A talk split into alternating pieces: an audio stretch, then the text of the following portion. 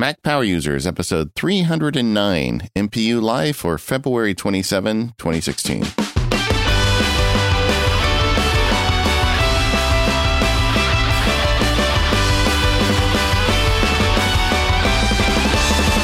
Hello, everyone. This is David Sparks, along with my pal, Katie Floyd. Hi, Katie. How are you today? Hey, David. I'm great. Thanks, everybody, for joining us on kind of an odd day. Those of you who are with us live in the chat room and accommodating Yeah. our wacky schedule. Yeah, we moved it around a little bit. There's goings ons, but but we are doing MPU live. It is Saturday morning, and we have a guest with us today. Welcome to the show, Dan Frakes. Thank you for having me. Dan was I, I don't know why we haven't had you yet. I mean, we should have. I it it feels like I I it feels like I should have I have been on before. Let's just let's say that. You've been around a long time. I've been around a long time. Let's Yeah. pretend let's pretend I've been on a bunch of times.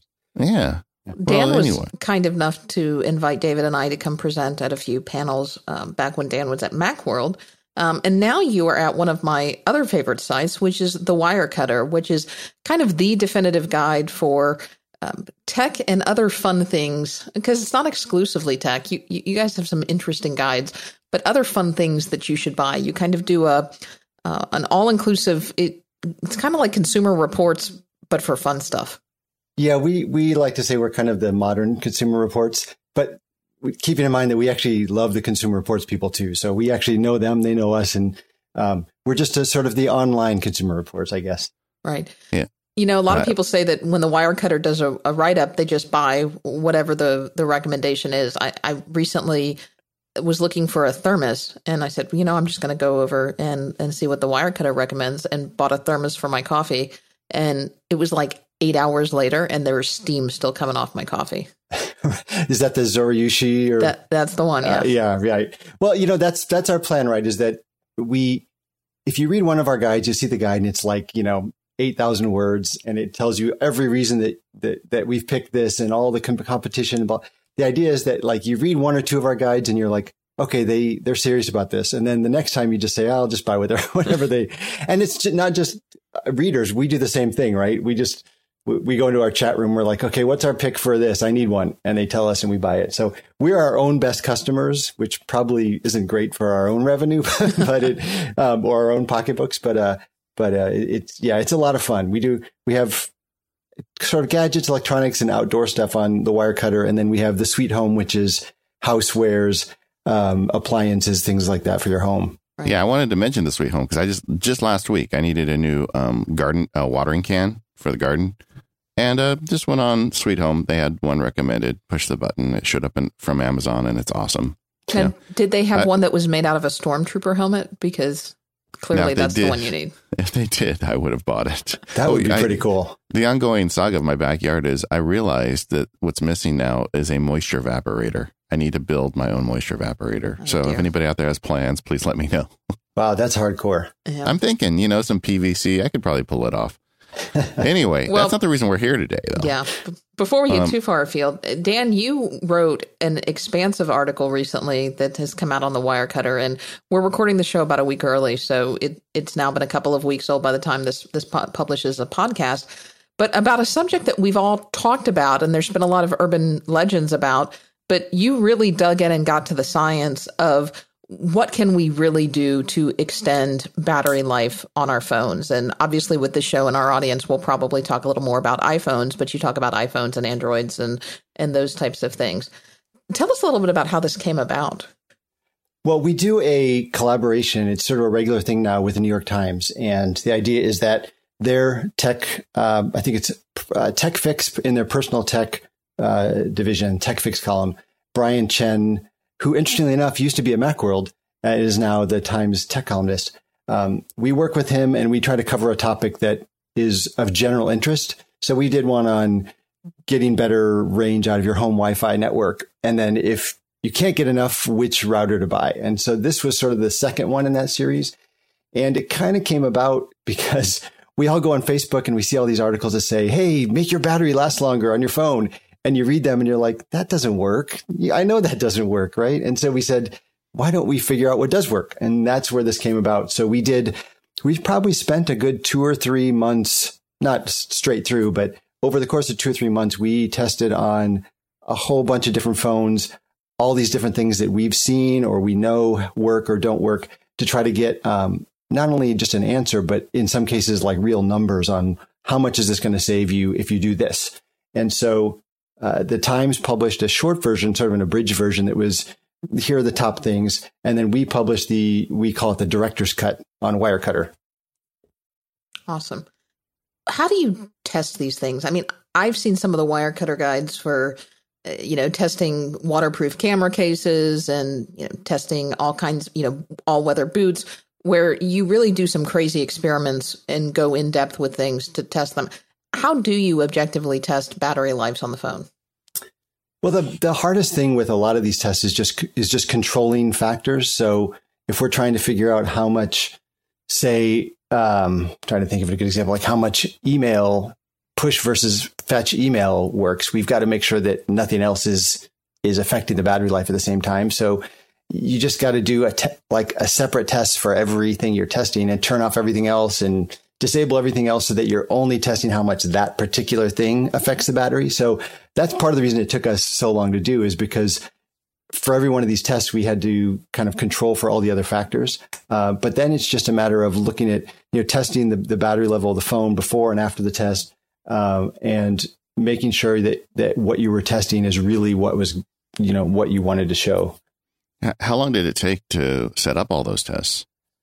It depends on the test. I mean, some of them were, were relatively simple where we're trying to say, okay, how much is during regular use of the phone, how much is putting in airplane mode gonna, gonna save you? Because there you want to say, okay, what's regular use? Just keep on using it for the, over the course of the day like you normally would and see how much it affects. But for things like email, we, we had to, we wanted, we set up a bunch of accounts on a test phone and we set up IFTTT scripts that would send, you know, messages every so many minutes to, to try to, um, emulate like what would happen if, uh, if someone got a lot of mail over the course of say two hours, but we had to make it consistent so that when we did the next test, they were getting the exact same messages, the exact same number, the exact same frequency. So yeah. some of those took a little more time than others.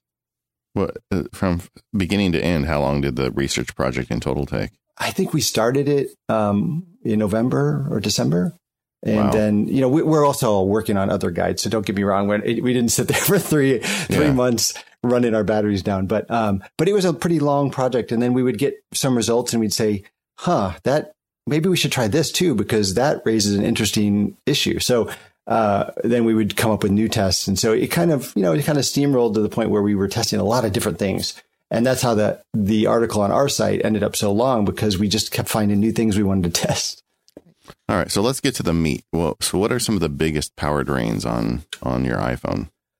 So it, I, I was asked this by someone yesterday, and I, my our, our the not very useful answer is it depends on what you as a person do on your phone. Uh, but in general, the screen uses the most energy of pretty much anything. I mean, the GPS circuitry uses a lot, but it tends to be intermittent. Um, but when you have your screen on, and especially when it's bright, that is the biggest user of energy on your phone. So it seems kind of obvious to say don't use your screen as much or, or or turn the screen down, but you'd be surprised like how many people are like my battery is dead by the afternoon. Well, did you spend 4 hours on Facebook today? Well, yeah, but you know, that that that hurts, right? So, um, our the biggest tip we had right in the beginning was don't use your phone as much if you if your battery's dying. But that's an obvious one.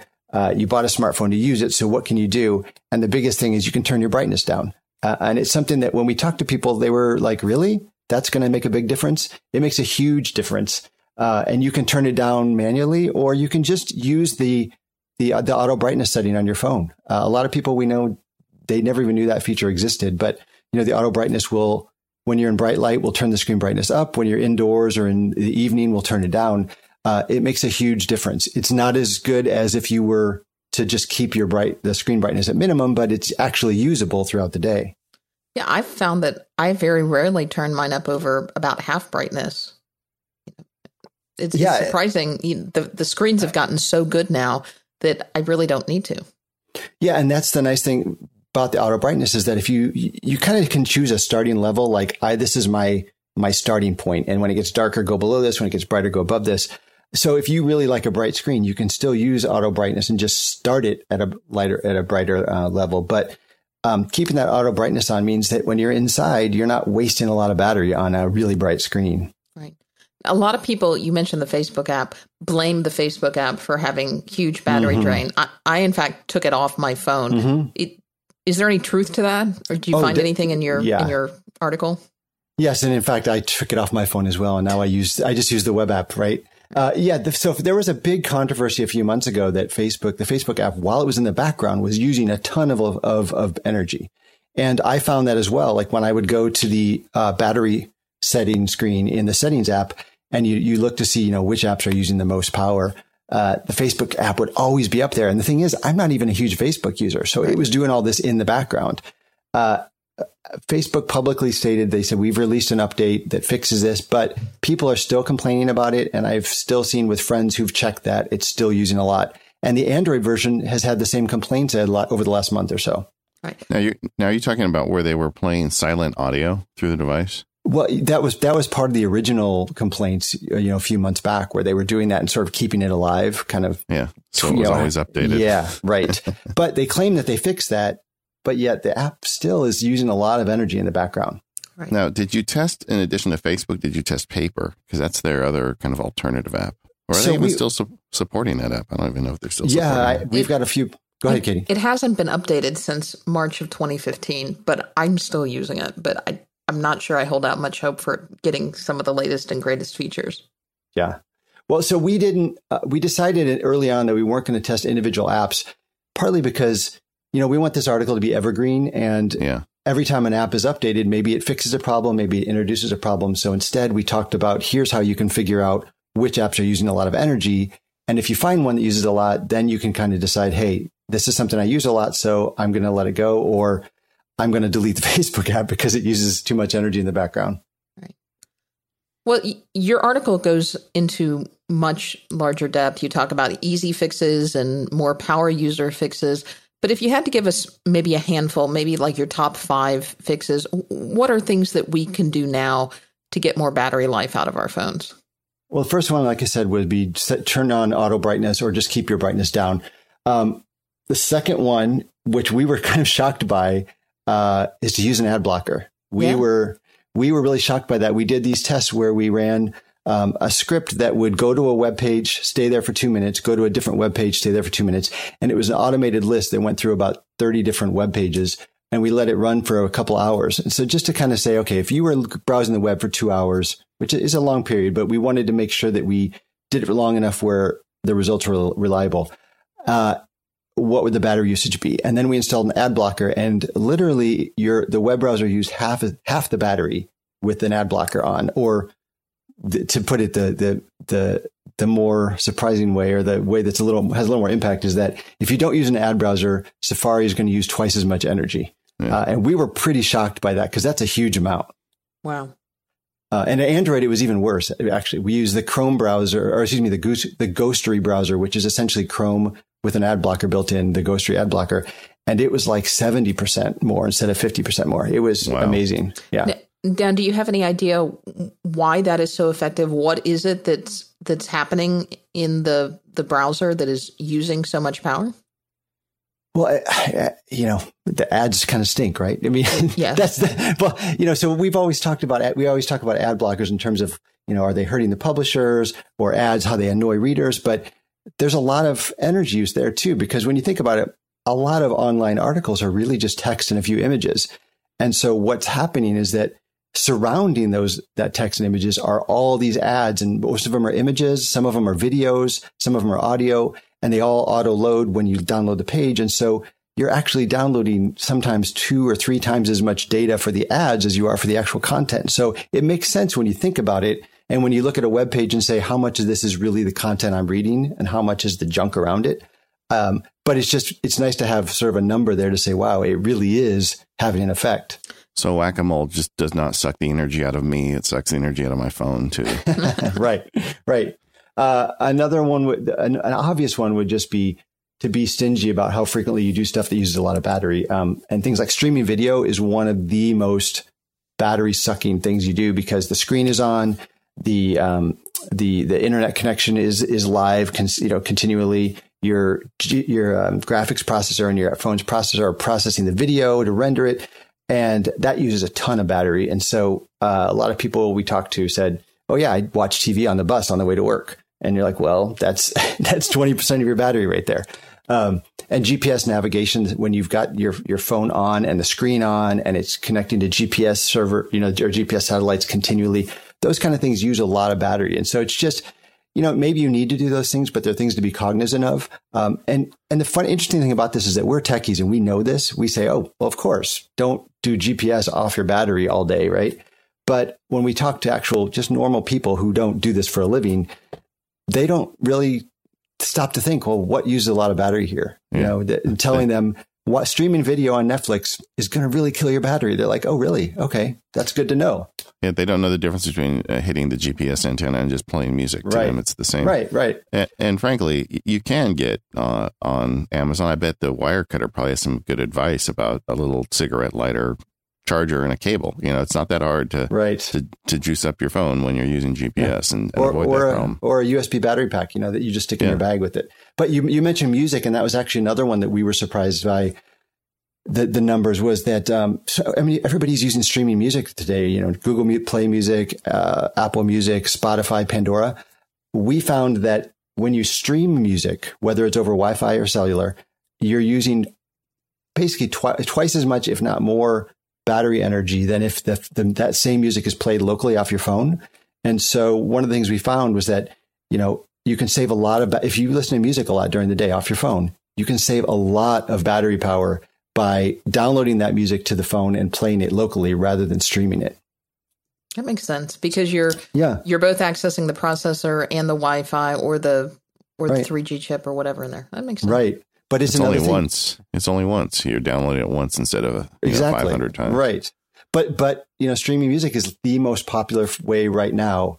With the latest numbers we've seen, the most popular way to listen to music in the U.S. So everybody's wasting their battery when you know when they could be uh, streaming that locally, or excuse me, playing it locally. So so that was one of the other top fives we had to say if we had to pick like a you know simple things people can do.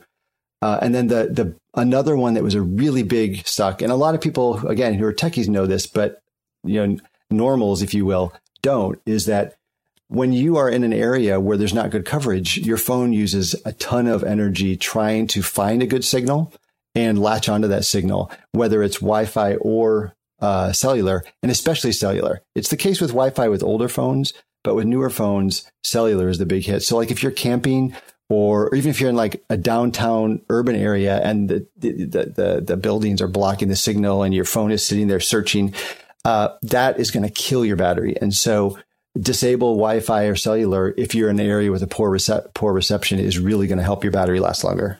Well, it sure would help if Apple could make it where we could do that with a timer and just say disable, you know, Wi-Fi or cellular for the next four hours. Yeah, or or you know they've got this new um, Wi-Fi assist that supposedly says, okay, if I'm in an area with bad Wi-Fi, switch over to to cellular.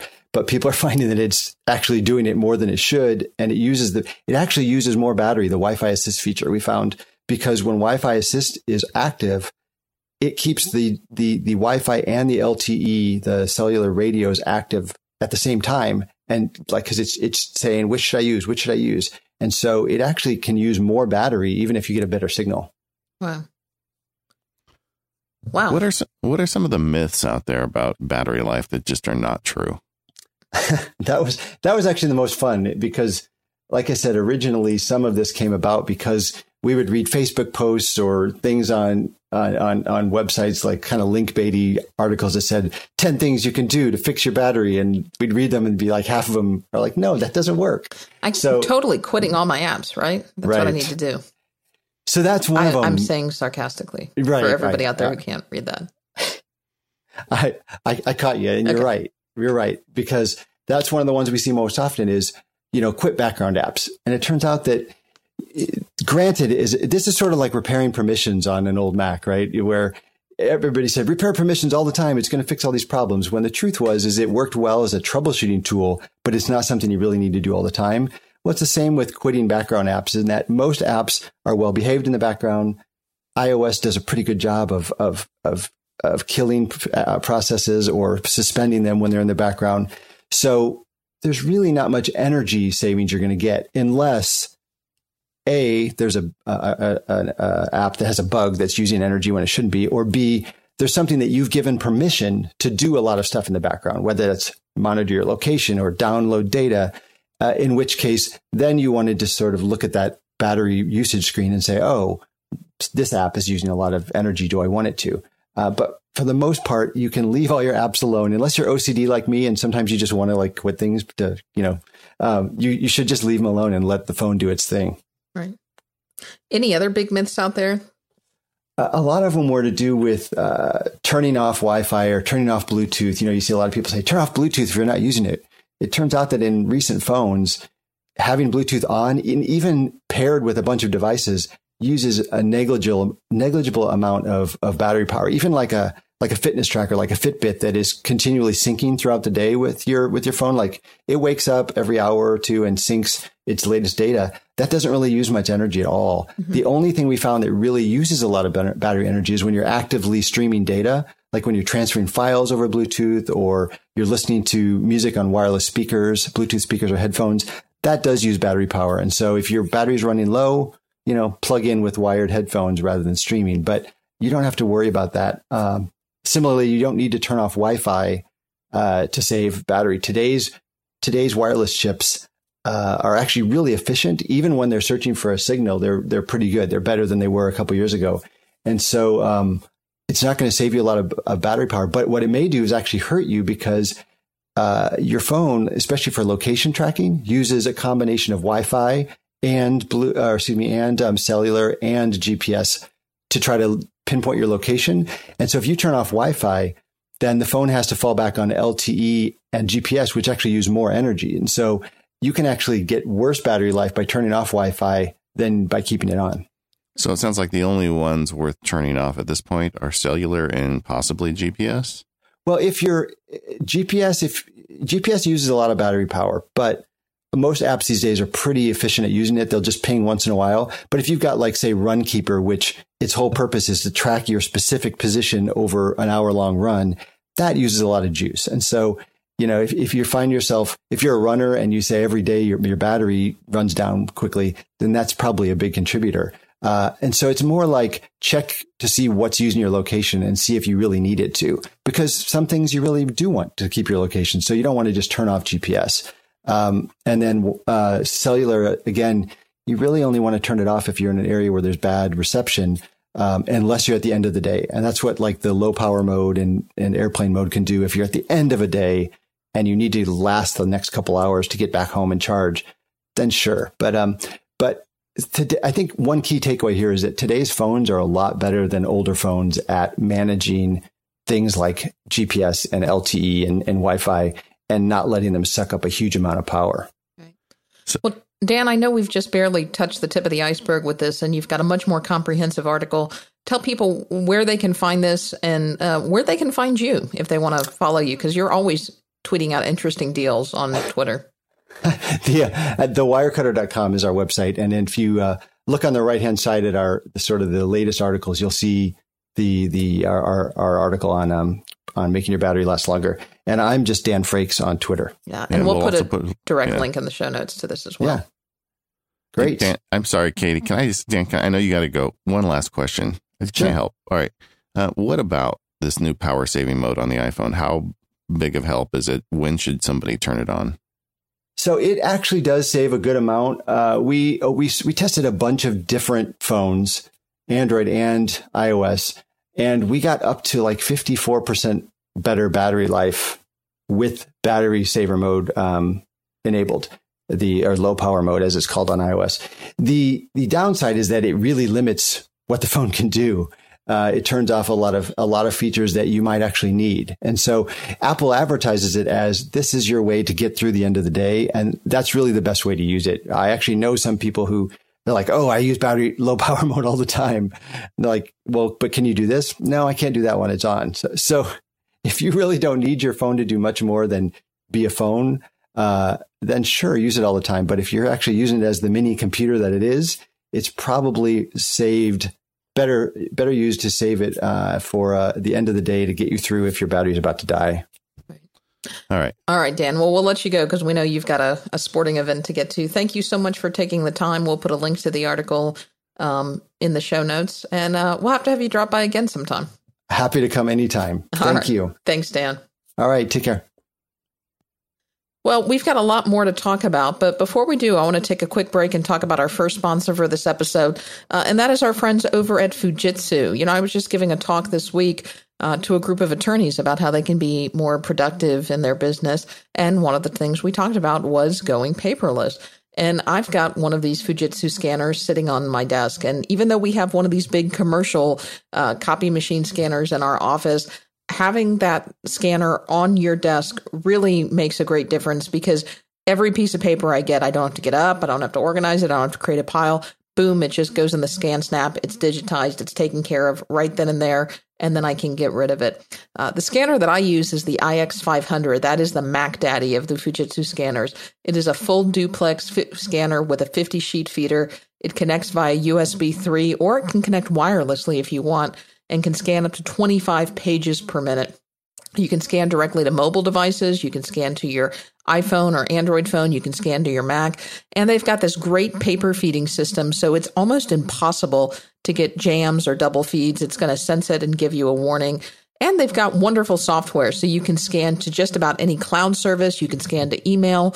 Um, you can scan to network drives. You can scan to local drives.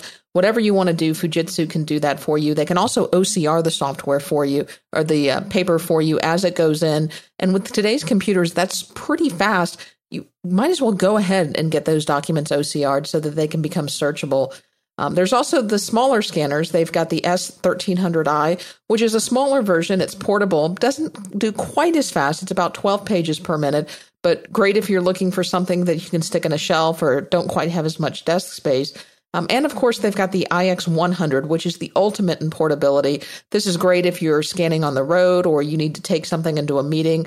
Um, it can scan a single page at 300 DPI in just about five seconds. It will fit in a glove box, a backpack, or a briefcase, and it weighs only 14 ounces. It's USB powered and will scan wirelessly to your Mac, PC, or your iOS device. And of course, it comes with all of that great Fujitsu software. You can find more information, and we've got a new URL for you at um, budurl.me slash ssmpu, and that stands for ScanSnap MPU. You can also find a link in the show notes. And thanks, Fujitsu, for your kind support of Mac Power users. So, Katie, we did a show on email this month, and we got a lot of feedback on it. Yeah, people have some opinions about email. It turns out.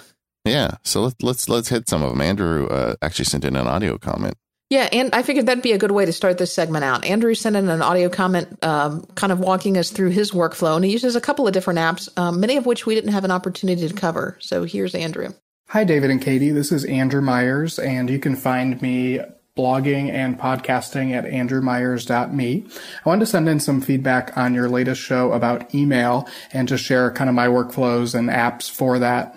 Um, on the Mac, I really like Mailplane uh, because it's uh, kind of a Gmail specific uh, client on the Mac, um, and because I use Gmail at work and at home, um, it works really well for me.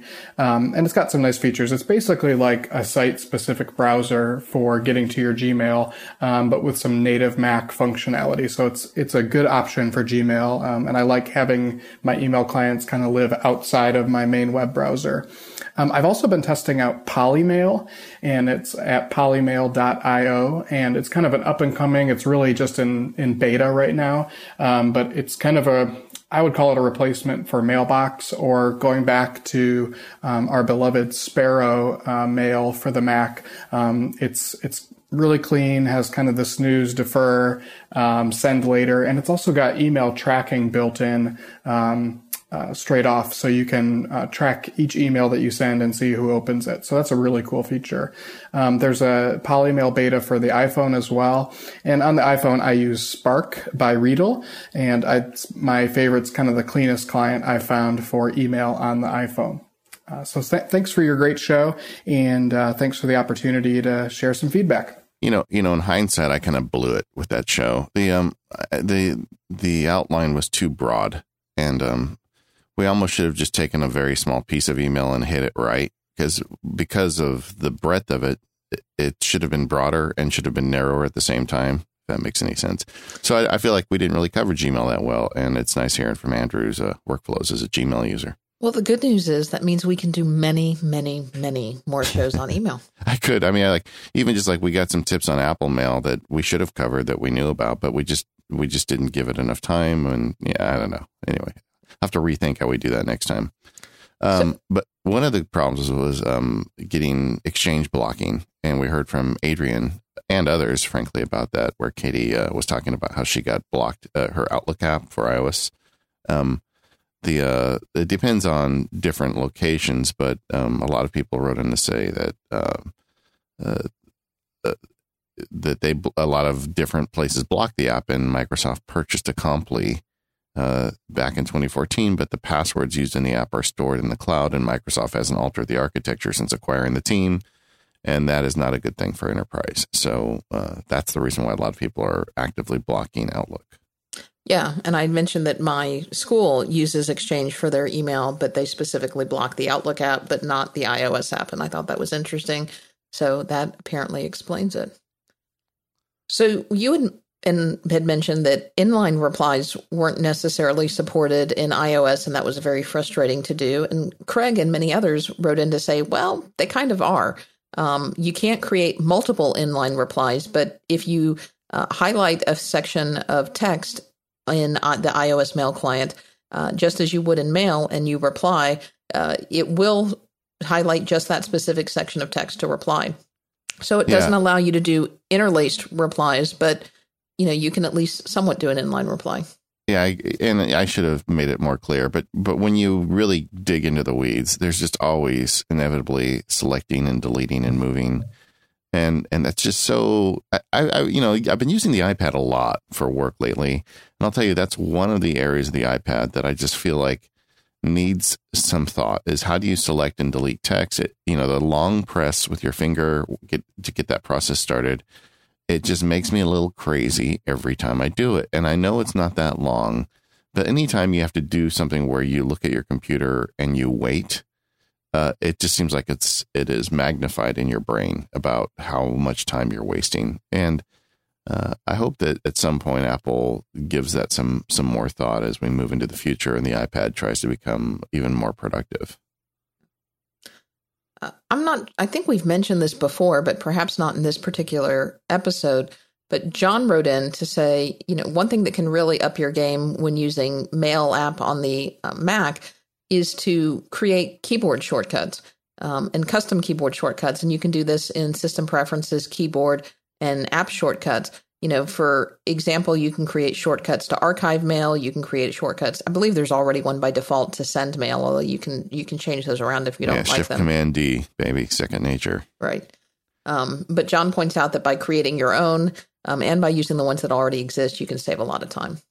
Yeah. The, and one thing we didn't see, this is why we should have done like maybe just an Apple Mail show, but like there's a whole other area of discussion related to these keyboard shortcuts where you can drag mailboxes to the top row of Apple Mail on the Mac, and then you can use keyboard shortcuts to move uh, and and view those different mailboxes. So if you get adept at it, you can really do a lot with the keyboard. So Joel sent us in another audio comment. We talked a lot about customizing your notifications for mail and the VIP features and the notified by thread features, but that only offers you a certain level of customization. And Joel wrote in with a hack that honestly I didn't know about that can offer you an even better level of customization for notifications. So here's Joel. Hi, David and Katie. Mail notifications are awful for productivity, and I almost always turn them off. But they can actually be a huge help if there are emails that I'm urgently waiting for. If I can't take the next step with a project until I get an answer from someone, or if I'm involved in an email discussion where it really makes a difference if I can respond quickly, I find myself opening and closing mail to see whether that one item has come in. But it's a hassle to do that, and even just peeking at my inbox can often derail me. On the Mac, the Mail app provides a solution. You can get quite specific about the new message notifications you get by selecting Mail, Preferences, General, New Message Notification. One option that I like using is to limit notifications to VIPs. You two have mentioned this in past shows. how this works for what you might call permanent VIPs, like your boss or spouse. And David's discussed this in his terrific iBook on email. But I've found it to work really well for temporary VIPs. In that case, I'll open an email from someone I want to get alerts about, right click on the sender's email address, select Add to VIPs, and make that person a VIP, just for one day, as David Bowie would say. Once the urgent matter has been resolved, I'll remove that person from the VIP list. That's already pretty cool, but I've recently discovered something even cooler. You can make a smart folder in Mail and select it as the condition for notification instead of VIPs. The beauty of using a smart folder is that you can include lots of different conditions, like a subject heading, multiple names, keywords that are automatically assigned with the wonderful plugin Mail Act-On and Mail Tags, which account it's been sent to, and this is a really handy one that ties in with the show on managing contacts, membership in one of your contact groups. Again, for more on smart folders in mail, see David's book on email. But you can get really crazy by nesting your smart folders as a way of creating the missing functionality of mixing and matching any all operators. For example, I may have a couple of smart folders, each of which is watching for emails that meet all criteria. For example, subject contains the phrase Henderson report and sender is in group accounting department and the message is sent to my university account. But then I have an overarching smart folder. I call it email notifications that includes my e- new email in any of those smart folders, as well as from any of my VIPs. Once I've set this one catch up, catch all smart folder up for urgent stuff, I go to Mail, Preferences, General, New Message Notification again, and I can select my Email Notifications smart folder from the list of all smart folders. None of this relocates my email, and if the criteria I've set up miss something, because someone, for example, has changed the subject heading in the thread, it still comes into my inbox in the usual way, and I'll see it there when I eventually do open my inbox. But the beauty is, I don't have to. Hope this is useful. Well, first of all, uh, anybody that wants to send an audio comment where they tell people to buy my books, uh, you're going to the front of the line.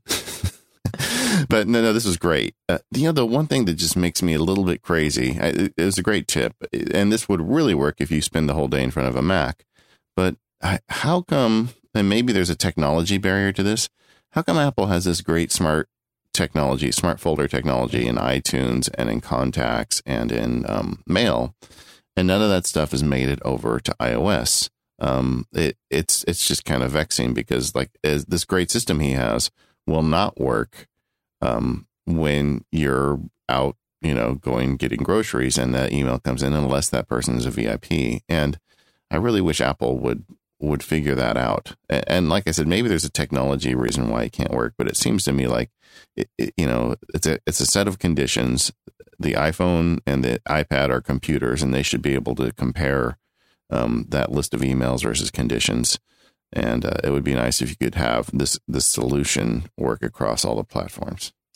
Yeah, but I never thought about the idea of setting up a smart folder to do notifications. This gives you a lot more granularity when you're sitting at yeah. the Mac. You can still have your normal VIPs on your iPhone, and that's going to catch a lot of important things. And you can still have your normal thread notifications on the iPhone and you can still set those separately.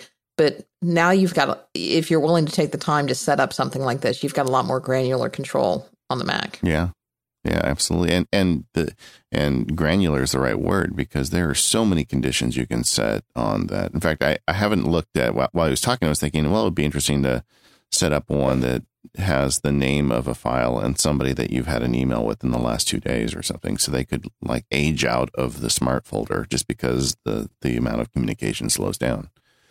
Um, anyway, uh, we've got more on email, but let's just take a quick break and talk about our next sponsor. And that is our friends over at the Ministry of Supply. I mean, I just love that name. Anyway, everyday clothing should be smarter by now. You know, the shirt you buy now is probably the same shirt your father, your grandfather bought. And it should be, but you know, times have changed and technology has improved, and, and your shirt should be designed for a body in motion, not this static mannequin. Uh, so uh, that's why the Ministry of Supply exists. You know, the only way you can truly feel comfortable in the clothes is if they're designed to work with our bodies instead of against it. And the Ministry of Supply is uh, makes professional menswear, and they launched it out of MIT four years ago. Uh, they make polished business clothes that are engineered by MIT trained engineers to provide technical benefits like body temperature regulation to keep you from getting too hot or too cold, sweat wicking fibers to keep you dry, and stretchable fabric to allow you to move freely. I mean, this stuff has been going on for a long time with like fitness wear, but why wouldn't it be the stuff you're wearing all day? And the Ministry of Supply has licked this problem. Uh, it's the most tech forward dress shirt, you know, the Apollo, that's one I have, is made with. It has moisture wicking fibers. Um, it's the same stuff that NASA used to uh, make astronauts cool in space. So I have to appreciate that. I feel like I'm a little bit of a spaceman as I'm going around dressed up. Uh, it also features a light knit construction for breathability and four way stretch mobility. Um, uh, they did a study on this stuff, and the Ministry of Supply study found that the um, they are 15 times their fabric is 15 times more breathable than 100% cotton dress shirt. And I bet you that's probably what you're wearing right now if you're you know, doing this stuff. Uh, all their clothes are easy to maintain and wrinkle resistant. You can wash and dry them at home. And I, I can't get over this because, you know, I, I don't have to wear a dress shirt as much as I used to, Katie. That's one of the nice things, right? If I don't have meetings that day, I don't put on, I don't suit up. So uh, my dry cleaning bill went down. And then now that I've got these Ministry of Supply shirts, it's going down even more because I'm just washing the shirts. I, I'm pretty sure the dry cleaner is going to forget me. Uh, anyway, it's it's great stuff. And if you you find yourself wearing dress shirts, I really encourage you to go check these out. Just get one of them, and I promise you'll end up buying more. Um, uh, it, a, a, funny thing about this, it's one of our only sponsors that actually has retail stores as well. So uh, you can buy the Ministry of Supply stuff from them online. And if you go to their website, it's, uh, I believe, ministryofsupply.com slash Mac power users. Okay. So that's the magic link, ministryofsupply.com slash Mac power users. Use the code MPU and you get 15% off the first purchase. Okay. 15% off. Um, or if you go into their retail shops because they have them, uh, just tell them that you heard about it on our podcast and they'll just give you 15% off there. Just say Dave sent me. That's all you have to do. Uh, so thanks so much, so much to the Ministry of Supply for supporting the show and making my great new shirts. I'm totally hooked. I'm going to be switching to all of them now. And um, thanks for your support of MPU and Relay FM. So Martin wrote in about creating catch-all email addresses, and he, this is something that I think is fairly unique to Google and Gmail accounts. If you've got a hosted Gmail account, but he does this so that most of his spam is filtered out. So for every service that he subscribes to, he uses a unique address. So for example, um, Facebook would be facebook at hisdomain.com. And the newsletter of the local store would be whatever the store name is at hisdomain.com. And again, he's using Google to host his email. And that way, if someone misuses his email address or resells it, then he can simply create a filter to trash all the mail that is sent to that particular address and he knows the source of where the person got his email from. Yeah, it makes sense. I mean, I, we didn't talk about spam. See, we didn't really talk about spam at all in that episode. There's so much about email. Yeah. Uh, and Mark it sounds like um, we're getting follow up from Doug in the chat room who's saying Fastmail will support this as well. So you may want to check and see yeah. if your your mail provider supports it. That'd be nice uh, Mark wrote in about print to PDF on iOS, and I, I talked about the missing save as PDF function in iOS. And um, he says there is now one for 3D touch devices. Go to the print function and force touch the preview thumbnail. And uh, then it jumps into the preview pages where you can send it to all the usual PDF apps and destinations like Dropbox. That was golden. Thank you, Mark. But how come they made it so hard? It seems a little roundabout way to do it, though, doesn't it? Yeah, this feels like you know how sometimes I think there's features at Apple that some engineer personally wanted to put in the operating system and thought if he did it in a way that management didn't realize it's there, it would sneak through. This feels like one of those. but yeah, that's that's golden. So if you've got the iPhone 6s and assuming, you know, going forward all the new iPhones are going to have the 3D touch, there is a way to do it, but it, it actually requires still quite a few quite a few taps. You know, you've got to go to the print and you've got to do this. I mean, it should be just in, there should be a sharing button in, in Apple Mail. And every year when we go to WWDC and they announce all the new features, um, one of the ones I just I, every year I'm like, okay, this will be the, this has to be the year Apple Mail gets the sharing button, and I think I've been saying that for like five years now. Well, that's and, not fair because the sharing feature hasn't been out that long. Well, since the sharing, well, when the sharing feature first came out, whenever that was, I'm like, oh, well, it would be an Apple Mail naturally, and it's not. So every year since then, I've been saying, please, please, just add it. I don't know why they don't. Peter wrote in and said that his university, which is the Royal Melbourne in- Royal Melbourne Institute of Technology, sounds like a very MIT, RMIT though RMIT, yes, um, has a very specific policy on emails. Um, and it sounds like they got their policy from emailcharter.org, and I'll put a link to that in the in the show notes if you're interested. There's a lot of good ideas there if you can get people to agree to them. But he says the main lesson that he took away from it is that the recipient's time is always more important than the sender's. I like that. I I think if you just take that to heart, that would be golden. It's kind of like the golden yeah. rule of email is the recipient's time is always more important than the sender's.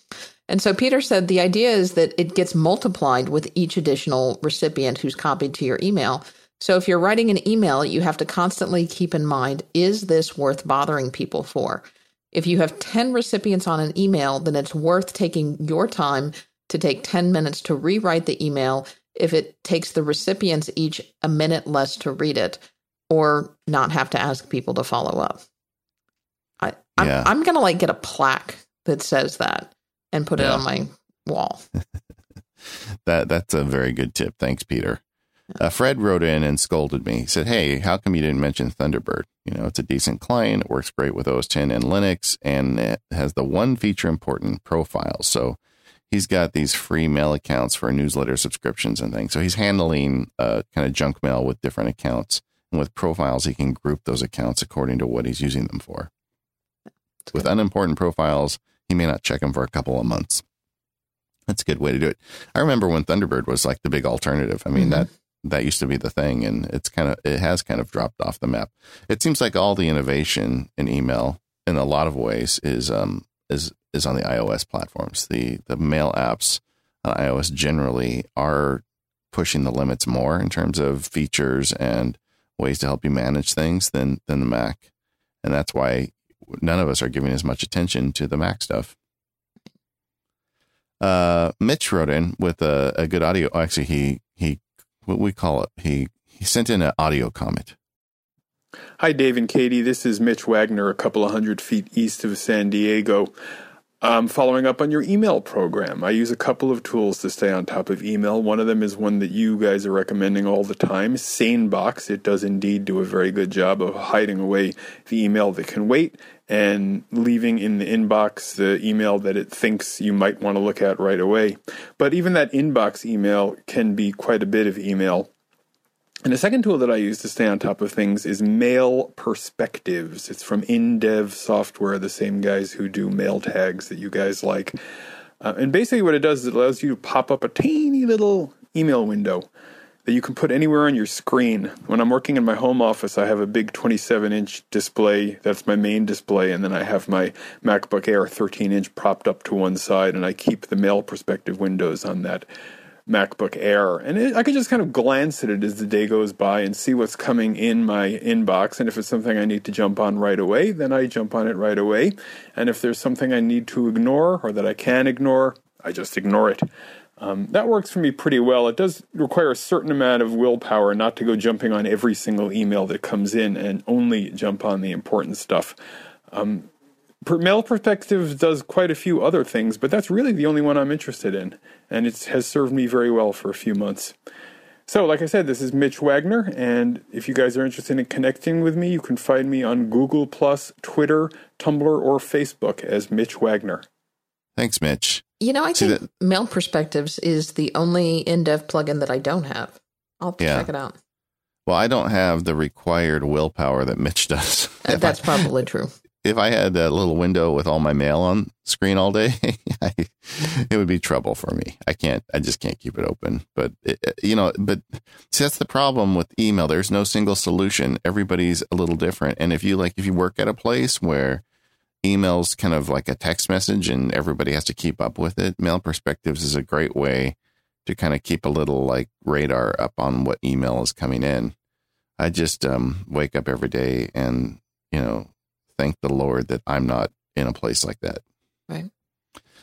Okay. Uh, we also got a bunch of feedback on our contact show. You want to dive into that? Yeah, let's dive into contacts. So Brent wrote in and gave us a tip about dialing extensions. He said if you put a semicolon at the end of a phone number um, in iOS uh, contact field, it will give you an extension button to type when an automated call is answered. It's very handy both for remembering the extension and dialing it when needed. Um, and I guess I'll add a tip with that. I believe the comma will give you a pause. So sometimes you'll get an automated thing that will answer and you have to you can't immediately put in the extension right away. So I know that when I'm calling my mom at work, I have to pause, pause, and then put the extension in because you have to wait for the little lady, the automatic lady to talk. Yeah, I am. There's a dent right here on my desk, and that's where I banged my forehead against it when this email came in. Because how did we do an hour and a half on on contacts and not include that? Well, um, now we've got yeah. it. And another good way to use that is um, if you like like for conference calls, like when you send out an invite for a conference call to people, um, put the put the phone number with a semicolon and then the the dial in number, the conference call number behind it. And if they're savvy, they'll love it because it just it makes it really easy to to do the conference call. So if you're sending someone a dial in number, give them both numbers, put a semicolon in the middle. And if they're not, they'll look at it and they say, "I don't have a semicolon button on my phone." Yeah, well, that's okay.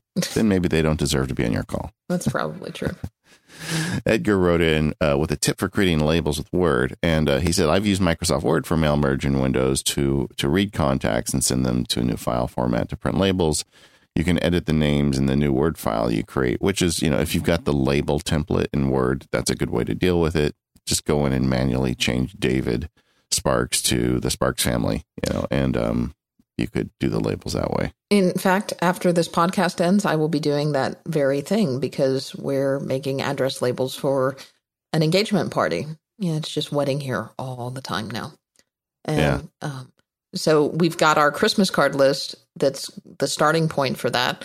And we're exporting that. I think you have to export it into a CSV format to get it to import into mail merge with Word. And what we're doing is we're just then going through and editing the the first line of the address label. So instead of saying, you know, to David Sparks, we'll send it to the Sparks family and and all of those good things. So now that's that's certainly a better solution, I think, than than handwriting the cards manually, and that's probably what I'll do next year. Although Kelly wrote in with a very interesting solution she found a couple of years ago, and I'll put a link in the show notes that describes this better. But in a nutshell, what it involves is basically creating a custom field in the contacts app with what would you call it the salutation the two line the, the very first yeah. line of the address so for david's card i would have an additional field in the contacts app that says to the sparks family or the sparks family and i could name that custom field like i, I don't know label holiday greeting card, or label, a holiday yeah. card or whatever um, and then when i export my christmas card list um, in a such a way that it can be imported into mail merge, then when I line up my fields in mail merge, I just choose that as the name field and and go forward that way. And she put a link, uh, or I'll put a link in the article uh, that kind of explains it further. the The downside of this is you're going to have to go into you know, you're going to have to create a smart group for all of your Christmas cards, which you probably already have, and then go in and create a custom field for all of them or at yeah. least the ones that you want to. I know. I think you're going to have to do it for all of them. Yeah, and that's not that's not trivial. Sadly, right. you know, setting up the um. I, I think there may be. I don't know if there's a show in it, but I know, Katie, your, your brother's getting married, and you're like doing a ton of the. Um, there, there the, might be a wedding show. Yeah. Yeah, because you're bringing like every time I talk to you, you're like bringing all your technology to bear on uh, you know getting through this project. We're we're creating a website. We're doing the address labels. Let me tell you about the video and the music project that we're putting together. Oh, really? Yeah. Okay. Well, maybe we'll save that one. I I, I think I kind of want to hear it. Yeah. I, right. Yeah. I mean, and it involves like um, and I think I'm going to use airfoil for this, but how do you get, we're having a big engagement party um, because the wedding is going to be out of state. So the engagement party is kind of like a, a reception for the, the local people here in Florida who can't travel. Yeah. Um, and so it's it's a big engagement party. So we want to have background music. So how do we, without like renting a sound system, have you know, music at multiple speakers throughout the house and throughout the backyard. Katie's got to figure borrow my that out. Sonos. You to borrow my Sonos? Uh, maybe it's my excuse to buy a Sonos. There you go. Um, but I think I can do it with the technology that I already have. So, All right. anyway, um, we've got more contact stuff to talk about, but m- maybe before we do, I would like to talk about our, our next sponsor, um, and that is the folks over at Igloo. And Igloo, you don't have to be stuck at your desk at work. You can manage your tasks from your laptop. You can update your status from your iPhone. Uh, when you're leaving a client site, you can sync the latest version of a file from your home.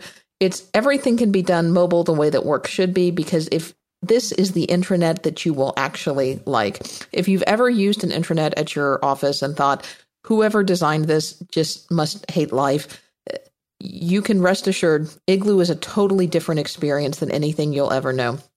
Igloo allows you to make your intranet feel like a place that you actually want to be. It's surprisingly configurable and you can completely rebrand it to give you the look and feel of your team. Thanks to group spaces and role based action permissions, drag and drop widget editor, you can recognize the whole, you can reorganize the whole platform uh, to fit exactly how your team works. And with our mobile lives, uh, becoming uh, increasingly more popular for people, you can bring in outside apps into country, uh, companies, manage sensitive documents, and keep them uh, from getting uh, scattered across different platforms. Um, you can do all of that with Igloo because it allows you to integrate services like Box and Google Drive and Dropbox into one big secure platform. And you don't have to worry about things like, you know, understanding 256-bit encrypted single sign-on and active directory integrations because Igloo takes care of all of that for you. They deal with all that behind the scenes stuff. Uh, with Igloo, you can just share files with your coworkers and you can all collaborate on them together. You can figure out who has read something uh, with read receipts, which is super useful when you need to make sure that critical information is seen and everybody is on the same page. So it's time to get away from that intranet that you hate and go sign up for Igloo right now. You can try it for free for any team up to 10 people for as long as you want. So if you had a small office, you may never pay for Igloo.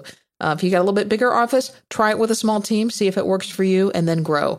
You can sign up at igloosoftware.com slash MacPower users. That's igloosoftware.com slash MacPower users. Thanks to so much for Igloo for their support of Mac Power users and all of Relay FM. We uh, we made some mention of the mail services, and one of them was Fastmail, and I know a lot of people love it. Um, and that was in re- reference to the email show. But Joel wrote in about Fastmail for Contact Sync, and he says he owns a small business with ten employees, and they use Fastmail for their their email, the IMAP account, and calendars and contacts. They use the CardDAV service. And about a year ago, Fastmail implemented CardDAV support.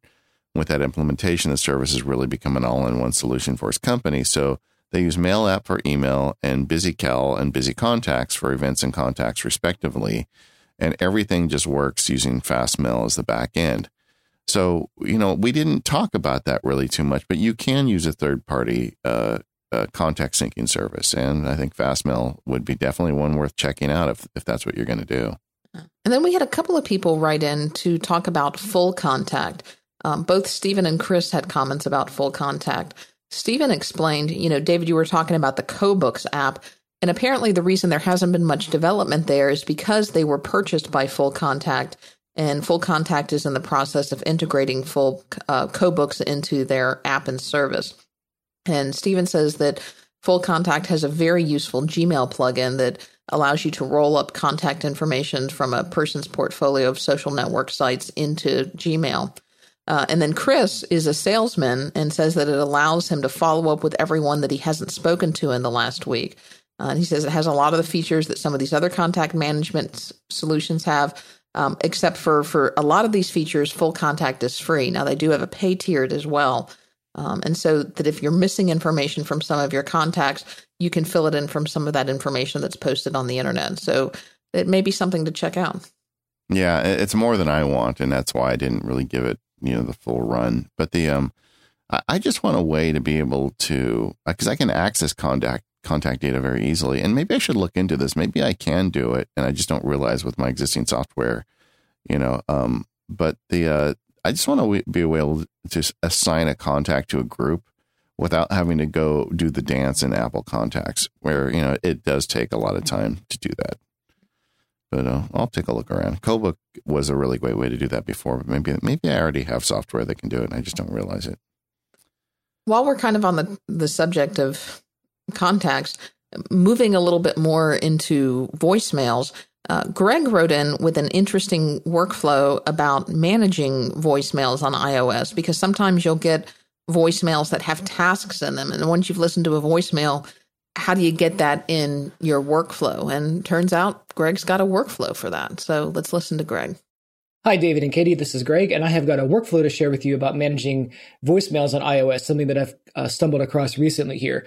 Uh, with either iOS 8 or iOS 9, I can't remember which, it became possible to export voicemails from the default phone app into other applications um, which is great because sometimes I want to create a task uh, based on a voicemail that I get, and it would be great to be able to link back to that recording so that I have some context if I need to refer to it again when it comes time to to take action on that.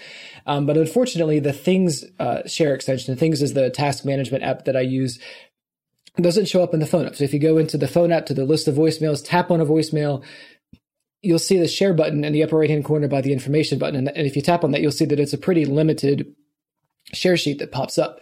So I turned to the workflow app. So I went over to workflow and I created a four step uh, process here that exports the recording of the voicemail to Dropbox. And I just put them all in a, a folder that I created entitled voicemails. It grabs the Dropbox link, puts that link on my clipboard, opens up a new task in things with that Dropbox link already in the notes field, and then allows me to enter in the the title of the task that I need to do. So I can I can put my specific action in right there, um, which has been very very handy. And that way, whether I'm on my Mac or my iPad, you know wherever I am, I can get to that to that file of that recording, which has been great. And because I put all those voicemails into one single voicemails folder, I'm able to do one more thing to kind of wrap this all, all up together. Um, I used Hazel on my Mac to create a rule to watch that voicemails folder, and anything that's over two weeks old just gets trashed automatically. Because if I haven't dealt with it in two weeks, then it's probably come up in some other way, or it wasn't worth doing anything with anyway, or I've got bigger problems than that going on. Um, so that's just a way to, to, tie that all together. So I hope that helps.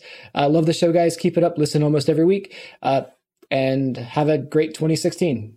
Thanks, Greg. That, that was a really good idea. I think voicemails and text messages are are kind of like the outliers when you're getting stuff thrown at you that needs to be acted upon. And then kind of shifting gears again, we I mentioned in in one of the episodes, I think it was the last MPU live, that I was looking for a way to annotate a, a, PDF textbook that I had now, and I was struggling with that. And that led to a whole nother slew of things that we'll talk a little bit later more about in this podcast. I love the way you say that. that is completely, totally, and utterly David's fault.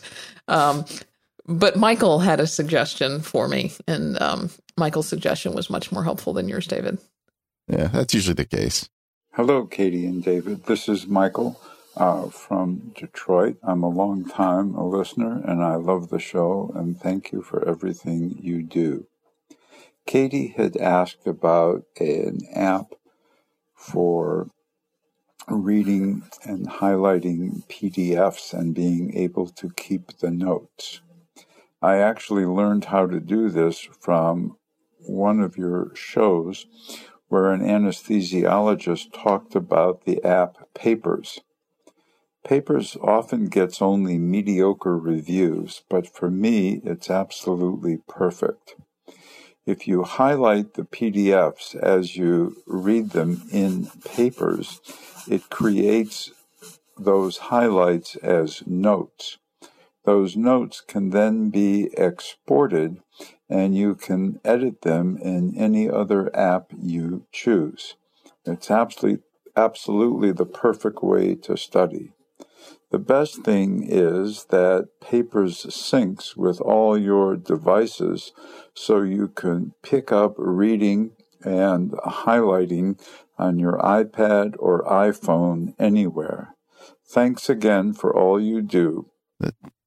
thanks a lot, Michael. I, what that um, I have this funny thing that happens to me once in a while where I have a problem on my Mac or my iOS device and I and I can't figure out how to solve it, so I Google it and then I find the solution, and it's a, a post at MacSparky that I wrote like five years ago. Yeah. so I think this is the first time we've had that experience where somebody said, "Oh yeah, the problem you had on your show, you explained how to solve it on a prior show." that's that's very true. anyway, yeah, that, there's so many ways to deal with PDFs.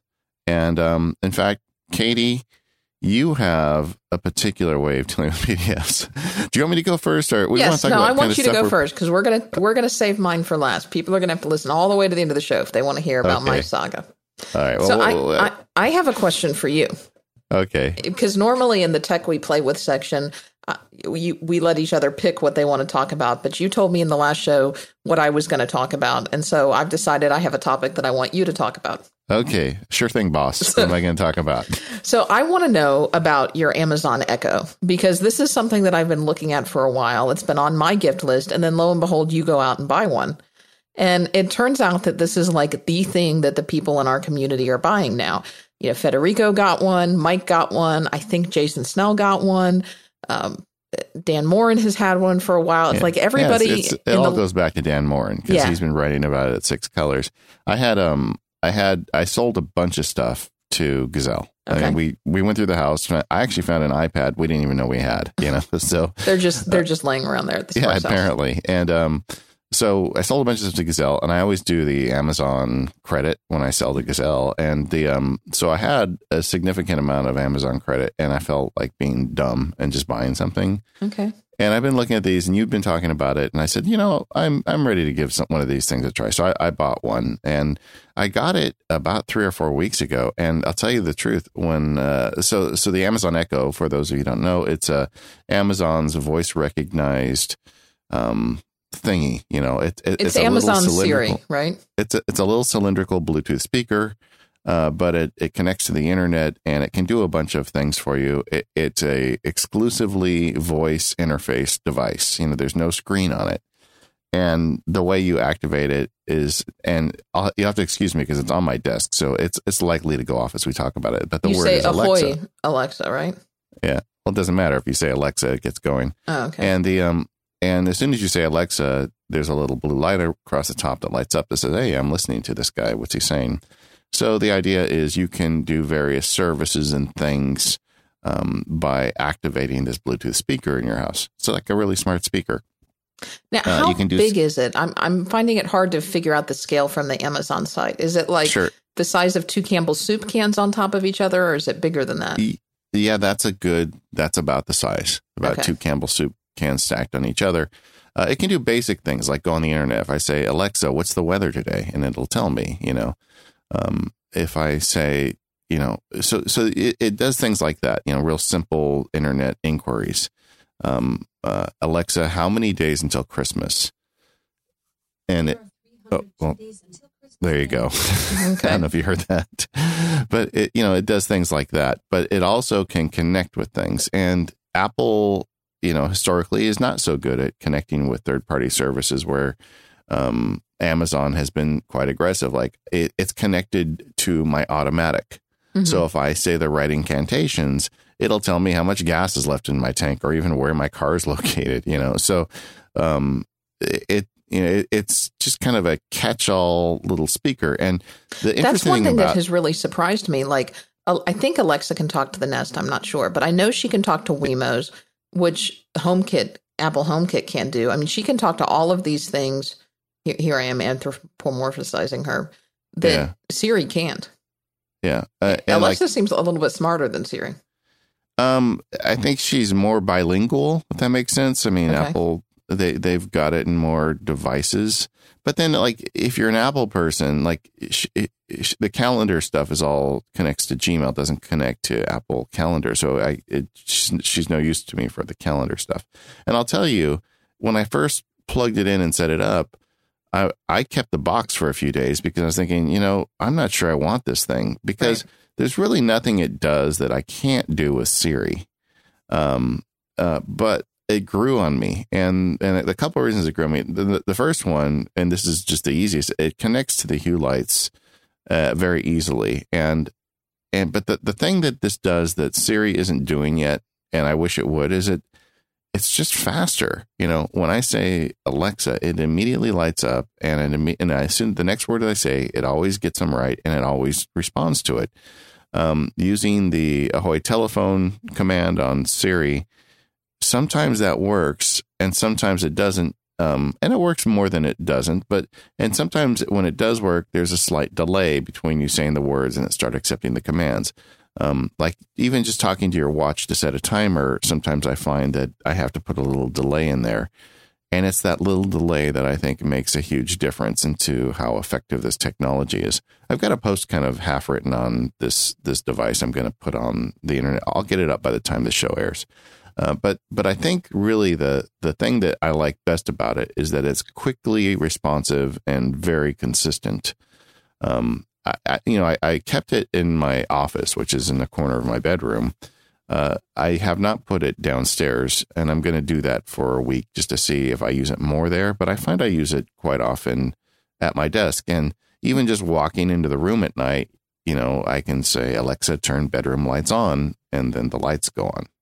What? Yeah, give me some example of types of things that you were doing with Alexa.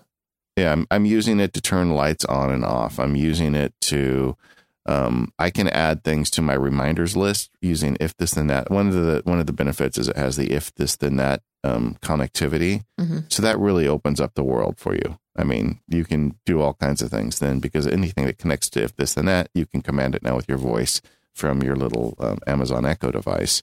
Uh, and I can add things to my shopping list. I can add things to my to do list because it's got two different ones. And I basically rewired it to anytime it gets one of those commands, not to put it in my Alexa, because there's an Alexa app on your phone. I don't want to, I'm not going to use an app to track that stuff. I already have a whole system for that. Instead, I rewired it to um, an if this then that rule, which connects to reminders. You know, if this then that connects to Apple reminders, so I can just easily drop it in there that way. Um, I I don't use it. Um, I, I, use it to check the weather in the morning. I use it to um, to turn lights off and on. I use it to add things to my reminders list. I don't, I don't use it to listen to music because I use Apple Music and it doesn't connect to that. But you can um, use it as a Bluetooth speaker if that's just if you just wanted to stream from your iPhone, right?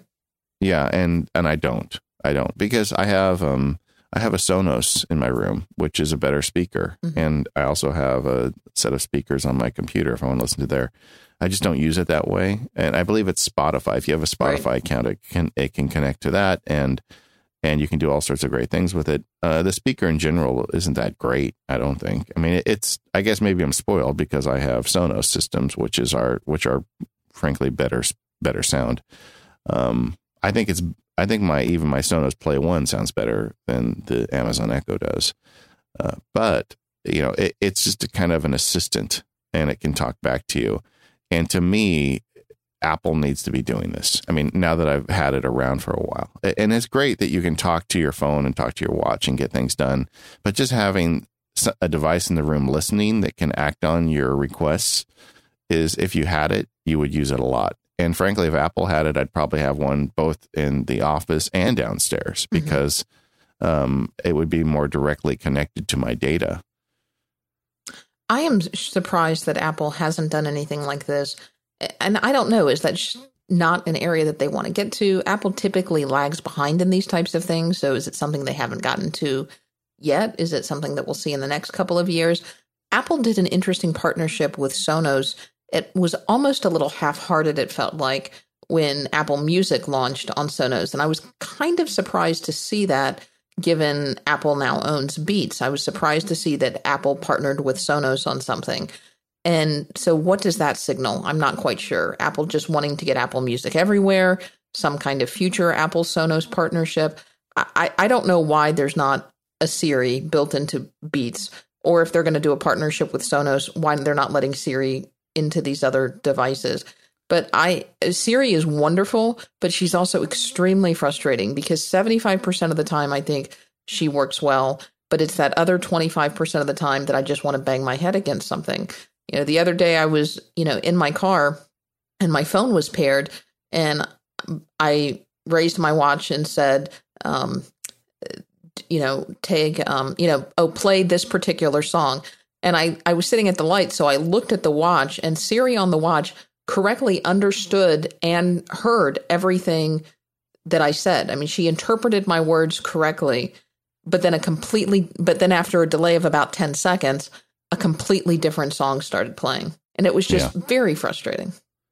Well, well, one of the, the benefits of the Amazon Echo is um, it is very responsive, and and I'm sure it's not doing as much as the Apple Watch or the um, or the um, iPhone is, you know, but and they, they don't have to worry about battery life because it's plugged in all the time. But nevertheless, it's immediately responsive, and that needs to come to the Apple stuff. I mean, I, I think the iPhone is pretty responsive for Siri in my in my experience. Right. The watch Always more responsive than the watch. Yeah, the watch is not, and and that is an issue. I mean that, and I don't think the problem really gets solved. That's the other kind of thing going around in the tech circles lately is kind of trashing the Apple Watch after having it for six months or whatever. I really like mine. I still really like it, but the hardware is definitely underpowered, and that limits what I can do with it, and it even limits the effectiveness of Siri. Yeah. Well, but, but yeah, so I'm not I- I'm not gushing over this Amazon Echo thing. It's nice to have it in the room. I'd use it several times a day. Um, you know, was it worth 180 bucks or whatever I spent on it? I'm not sure, but the um, it is fun having it. Eh, Like I said, even just walking in the room at night and telling it to turn on the lights is nice. Um, but but it's not. There's there's no functionality in this based on the stuff I do that I that I couldn't replace with Siri. So that's why I almost returned it. I'm like, well, I don't really need this. I, I can do this stuff with other things. right. But it, I just kind of want to see how it develops. They, they continue to add features, and that's another thing that you don't see as much with the Apple end. oh, so very kinda wanna see aggressive. They've, they've gotten something like a thousand different connected services. Yeah, Uh, the the Echo is something that I've had in my shopping cart at Amazon multiple times, but have never quite pulled the trigger. So now I've just got it on my wish list. Maybe somebody will buy it for my birthday or something. Um, I haven't pulled the trigger for a couple of reasons. One, it's a little more expensive than something I want to buy just on an impulse purchase. yeah. And two, I just keep thinking Apple's got to be doing something with this, and I'll buy it and I'll keep it for six months to a year, and then the Siri version will come out, and I'll be like, oh, now what am I going to do with this? Yeah, well, that's a, that's a good point. I mean, because you never know. Uh, another thing that it supports really well, and I listen to Audible books all the time, Yeah. is it plays them and it does it very easily. Um, Well, isn't Audible now owned by Amazon? yeah, exactly, exactly. So the integration is really good. Um, although I don't listen to that many Audible books on it because I listen to books when I'm gardening or walking or something. I can't listen to them while I'm sitting here working. Um, but they do have uh, in the in the Alexa application, they have um, this button called Skills, where all these people, you know, you can get connections to all these different apps and companies that you know add services, and it's just this huge menu. Mhm. You know, I just I just opened it up while we're sitting here. Best Picture Oscars the last thirty years, so you can ask it questions about the Oscars. You know, it's just there's there's just tons of these services you can download and enable to it. So it is kind of fun to experiment with it, but it's a um, I don't think it's a must have, Right. but it, it is kind of fun. And um, and I, I do think the the one takeaway I have from all of this is uh, there must be a, a Skunkworks project at, at Apple doing something like this. I mean, forget about the car right now. I mean, this seems like right in their wheelhouse, and I, I'm sure they could build an interesting device like this. All right. Well, we'll keep an eye on it and let us know Yeah. how you continue to use it. Okay. So, um, you want to talk about our last sponsor before we get into your new hardware? We can. Yeah. I think our last sponsor for this episode is our pals over at One Password. And One Password has introduced a new um what, what it's not really an app. But I guess it's a service. They've introduced a new service that builds on their team's infrastructure, and that is One Password for families. So with One Password for families, you don't have to worry about setting up a sync service. You can just automatically use One Password within your family members because families are the most important thing to one password and they want to make sure that your family is secured. So it's super easy to set up, no sync service. Your family vaults just appear automatically. And then there's an admin console where you can be the admin of your family and invite people and manage the sharing within the families. Make sure that someone doesn't accidentally lose a password. Make sure that the right people in the right groups of your family have access to the passwords that they need. And maybe, like your children, don't have access to all of the passwords. Every family member gets their own copy of one password and they have their own personal space to store private information. So, with this, you can give them all the tools they need to stay safe without taking away their independence. And it comes with all the one password apps at no extra charge. So, you can easily switch between Mac, iOS, and Android without worrying about licenses. And they've got support for Windows coming very soon. So, One Password for Families is a subscription service and it costs $5 a month for up to five family members. They call it their five for five plan. So it's only a dollar per person every month to keep everybody using safe, secure, unique passwords. What a deal is that? But it gets even better. If you create an account before March 21st, you'll get some early adopter perks because they figure most of the early adopter perks are going to be their loyal customers. So they want to give you a little bonus. First off, you're going to get $10 bonus added to your account, which is basically like getting two months free. Second, they're going to give you twice the amount of storage for your documents. So you're going to get a total of two gigabytes to use for your secure documents in one password.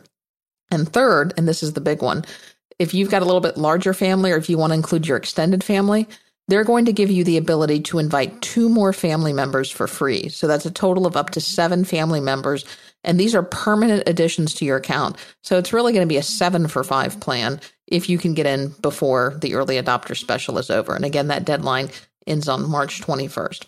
So why would you want to use one password for families, especially if you've already got access to their apps? Well, you don't have to purchase and manage licenses for everyone. You don't have to buy additional licenses when when you add members to your family or for members of your extended family who you want to bring in under this. Um, everyone gets their own copy. And if you change a password, let's say you decide to change the network password, you can update that for everyone in your family, which means they get it all automatically in a secure fashion. It's a very simple setup, and a whole family is covered with one subscription. And you can be the family admin to oversee and manage all of the details and just take care of it. So all your family members have to worry about is just having fun and making sure all of and knowing that their passwords are secure. So you can find out more information over at onepassword.com. And thanks to the folks at One Password for supporting the show. You know, that ad read was so good. I, I'm sold. I'm just going to, I'm signing up for it. Good. You should. I mean, my kids are old enough. They should be using, I mean, my wife is a total convert. She loves One Password and what it does for her. my kids. I've kind of left them out of it as they've been growing up because they're kids, right? But they're old enough now. We're going to have to sit down and get them all hooked into this stuff. And it's time for them to learn about passwords. All right. Um, and also that was actually my read, but you read it for me. So yeah, thanks you, a lot. I think you forgot it was your read. So I just jumped. No, I was ready to read it. I said, we'll take a, let's, let you want to do a sponsor first. I was going to read it, but then you just jumped in. I'm like, well, maybe I'll just have a drink here. And I thought Katie that was my me. cue. All right. I thought maybe I could just read it and end the show and then we wouldn't have talked about anything else.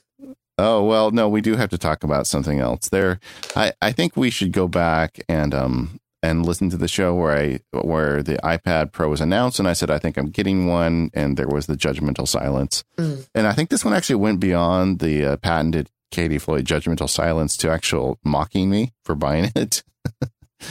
but um, but then you texted me one day, and uh, you said, "Hey, I just bought an iPad Pro," and it's your fault, and it's my fault. Yes. That's okay. I'm used to blaming. As long as we're clear on but that. But you did buy an iPad Pro. We talked about a little bit at the end of last show. Uh, well, it's going to be two shows ago by the time they listen to this, but yes, we did. Okay, so you, you bought an iPad Pro. I Katie did. Floyd. The, and I will say the jury is still out on it. Um, I, I've got a couple more days to decide whether I'm going to keep it or or whether it's it's going to go back and I've I've got some pretty mixed emotions about it. I've I've I'm working on a, a blog post, and I don't know what the conclusion to that post is going to be yet. But uh, stay tuned; you'll find out. By the time this show is released, I'll have had to have made a decision. I was just looking at the text text messages you wrote me. You said, "I just bought an iPad Pro. This is your fault." And then I wrote back and said, "You're welcome." Yes, you did. And then, like within two minutes, you were saying, "I may I may send it back. I'm just reviewing it, doing my due diligence." Yes.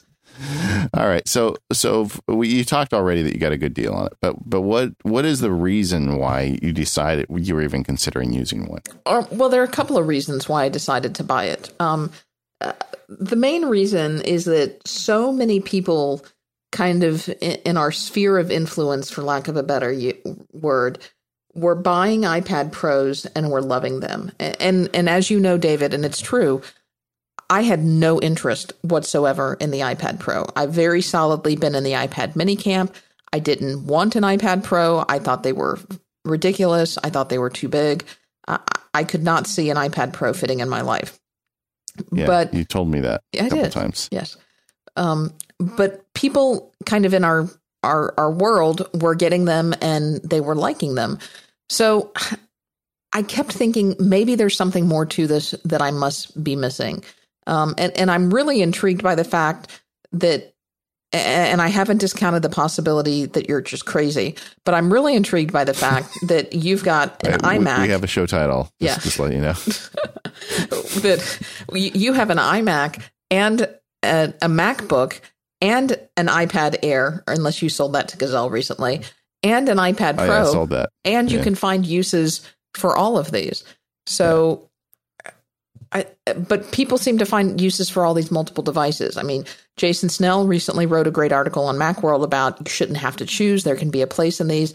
Um, you know, Stephen Hackett, who is famously, you know, I thought he was going to be squarely in my camp. He's a Mac guy. Um, and, and he's loving the iPad Pro. So I thought there's got to be more to this, and I wanted to know more about it. And then a couple of about a month ago now, I went to an Apple store and I got to spend about an hour of hands on time with the iPad Pro. And I was really intrigued by it even more since spending that hour with the iPad Pro. Um, I wasn't necessarily sold on it, but I- kept thinking about it after that time with it. Um, a couple of things that I really was curious about. One is I was looking for a way to use a device in a client meeting to take notes, either typed. And what I liked about the iPad Pro um, is that the on screen keyboard was full size. So I was hoping that I could be able to type directly on the iPad Pro. Um, because as you know, when you bring a laptop into a client meeting and you, you know, it's the typical clamshell, you're immediately creating a barrier between you and the person, you know, by having this, this screen up and in front of you. And I did not like the um, what's it called, the smart cover keyboard for the iPad Pro because Okay. that makes it very laptop like. Number one, I just didn't like care much for the keyboard, but because the iPad Pro is so big, if you prop it up and use it with an external keyboard, whether it's Bluetooth or whether it's that smart cover, it still creates that same physical barrier problem. So I was looking forward to either trying taking notes with the pencil or particularly typing with the on-screen keyboard because ultimately all of our notes from our client meetings end up typed as a note in the file and if I could type them directly in the meeting then that skips a step. Um, the other thing is, you know, that I was interested about was working with PDFs because I'm I'm doing that on a larger scale now. I've always done it, but I'm doing it more often. And then the third thing that I was interested in is, especially after I'm done with this master's program, um, which is going to be a couple months from now, I could see the day where I get rid of my laptop, which is huge for me because ever since the Titanium PowerBook came out in 2001, I have always been a laptop only person. My laptop has been my primary computer and I've just connected it to an external monitor. But these 5K iMacs are are really intriguing and I can see myself getting a 5K iMac, having that be my primary computer and could an iPad Pro basically be my laptop replacement. So that's what I wanted to try out. And then. What pushed me over the edge was the fact that I got a deal on it. It was uh, Staples had a deal where they were on sale for 150 bucks off. Yeah. Yeah. So you got it. You got the deal, and you got it, and you've been using it now for quite a while. Well, Uh, about three about weeks. 10 days. No, because I have to Oh, take it back okay. in uh, 14 days, the return policy. So I've been using it for about 10 days. Okay, and and and all of this is in the environment where we know Apple's going to announce, or it seems very likely Apple's going to announce a iPad Air size device. Maybe they'll call it an iPad Pro Mini or whatever. Right. Uh, that that will probably have pencil support within a month. That's very likely that that will happen. And I'll So tell that's you that's un- that is a big factor that is leaning me towards sending it back, okay. waiting and Uh, seeing what that device is going to be. Okay, so let's set that question aside for a minute. Let's take a look at why you got it and see if it's satisfying you on any of those, you know, where it's working and not working for those questions. Okay. So Um, the first one was, um, uh, what was the first one again? Use in a client meeting. Use in the client meetings. Have you tried that yet? I did, and it did not work well. Okay. And uh, was that the pencil fail, the keyboard, or just everything? Both. I've tried it both with the pencil and with the keyboard. The the on-screen keyboard was okay, but it just wasn't good enough. I wasn't fast enough as I was on a normal keyboard. I couldn't keep up, you Yeah, know, taking notes. Yeah, Yeah. because it's glass.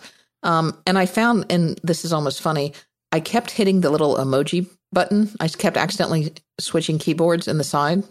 Yeah. and and so my good. client notes ended up with all these inappropriate emojis in them. yeah. Well, sometimes the little poop emoji makes sense in a client meeting. It might. Now, is that something that I could probably get better at? I'm sure I could. And I know you had a post over at MacSparky about how after using the on-screen keyboard with the iPad for a while, you've gotten a lot better with it. But you know, unfortunately, the limitation that I have is I've got 14 days. You know. Yeah. Okay. To now, well, you do and you don't. I mean, you can return it and always buy another, buy it again after you try the next iteration. It's okay. Uh, Right. But but I I just want to stay on target here for a minute. The uh, so and the pencil. Why did the pencil fail? The pencil um, was great, but I could still type faster than I can write. I've so always been able that to. the pencil wasn't working. It's just you want text. I Uh, want text. yes. Okay. So I would, I would, lo- what, here's what I found. I found that I enjoyed using the pencil for certain things, but I still prefer text as my primary input. So would I like an iPad that has pencil support? Yes. But I could see, I don't see myself using the, the pencil as the primary input method. Okay, so now let's say you don't use the iPad Pro anymore. You send it back. How are you going to take notes in a meeting going forward? Well, you're you going to put the wall up? I mean, what are you going to do? what I have been doing is I've just been using pen and paper. And. I will tell you that compared to using pen and paper versus using iPad and pencil, and by pencil I mean the Apple Pencil, Yeah, pen and paper is a better experience. yeah, okay, Um, paper or pencil and iPad is not horrible, but it's not great. And I think part of that is you're still writing on a glass screen. Um, and, and some of that may be taking getting used to it. Now there are a couple of things you could do to answer your question. What I've done in the past, probably the best experience, is I've used my iPad mini with an external, like a Logitech keyboard. And that's a pretty good experience because it's a little weird because you've got the two disconnected devices, but you don't have the physical barrier issue.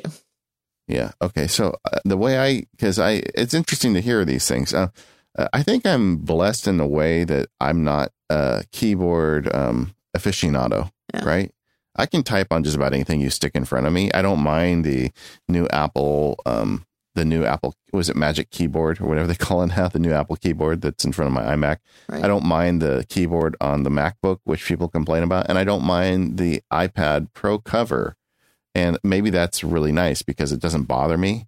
Um, I find that the iPad Pro with the iPad keyboard cover or Pro cover or whatever they call or there's a name for it. I just forget the name of it, but uh, is a really nice combination. It really doesn't add that much bulk. So when I go into a meeting with a client, I bring the iPad Pro, I have the keyboard attached, and I prop it up. Uh, the angle of it isn't super. I mean, it's kind of laying back a little bit more than a laptop would, and I just keep it to the right. It's like to the side where almost both of us can see the screen, and I sit there and talk to the client. And if I want to write something down, I do. And the other reason this works for me is because I've really kind of adopted Apple Notes. And uh, so for every matter, I have a note open. I just open the note at the beginning of the meeting and I can add little things to it as we're talking. The other nice way I use it is if the client will start describing something to me that's like a relationship where I want to diagram it, Mhm. um, I just yank the iPad Pro off of the cover and I have the pencil there and I just open a uh, drawing in Apple Notes and I just draw it right there in front of them. And then that way it's all captured digitally. So that's the way I've solved the client meeting problem. And it actually works quite well for me. But I'm not I'm not saying what you're saying is wrong either. I think everybody's a little different on this stuff. I think the problem for me is, and I, I tweeted out a picture of this, the physical size of the iPad Pro is almost identical screen wise to my MacBook Air. I, I Yeah. put the iPad Pro on top of the MacBook Air screen, and I actually had to hold it, otherwise, the MacBook Air would have fallen down. And it's almost identical in size. So by the time you put the iPad Pro with either an external keyboard or the smart keyboard, it's almost the same size as having the MacBook Air in terms of the barrier standpoint. Um, I, I mean, I know, yeah. I I mean, I'm. I, I would think that you would actually be a little bit smaller if you took your little MacBook to a meeting. Yeah, it probably would be, but I wouldn't be able to draw on it. And That's true. and the other thing I do is quite often because I, I do a lot of business law and we you know sometimes we're looking at the website of some person that we're dealing with and and I can hand it around the table. There's just a it just it, it gives you more options. Right. but now if I could and just we're just talking about meetings for now. We're going to go to your next problem in a second. If we had a magic wand and it, it your iPad Pro shrunk to the size of an iPad Air, would that change? Do you think it would change your usability of it in a meeting? I, that's what I'm very curious about. Um, Yeah. I think it would Yeah. help. I, I still love my mini from an everyday usage standpoint. But I think, and there are a lot of benefits to the iPad Pro. We haven't gotten to those yet. I think if I could get the benefits of the iPad Pro, I think I would be willing to compromise a little bit on the size. I mean, one thing I'll give you is that, um, like when I was on an iPad Air, I could in portrait mode, I could type on that thing like a crazy man. You mm-hmm. know, I I was very good in portrait. this is with two thumbs, and the iPad Pro size is just a little too big to really make that more eh, that efficient. Right. Okay, so let's talk about your next issue though. Um, so. Uh, my next issue was was manipulating PDFs, and I had some successes and some failures with that.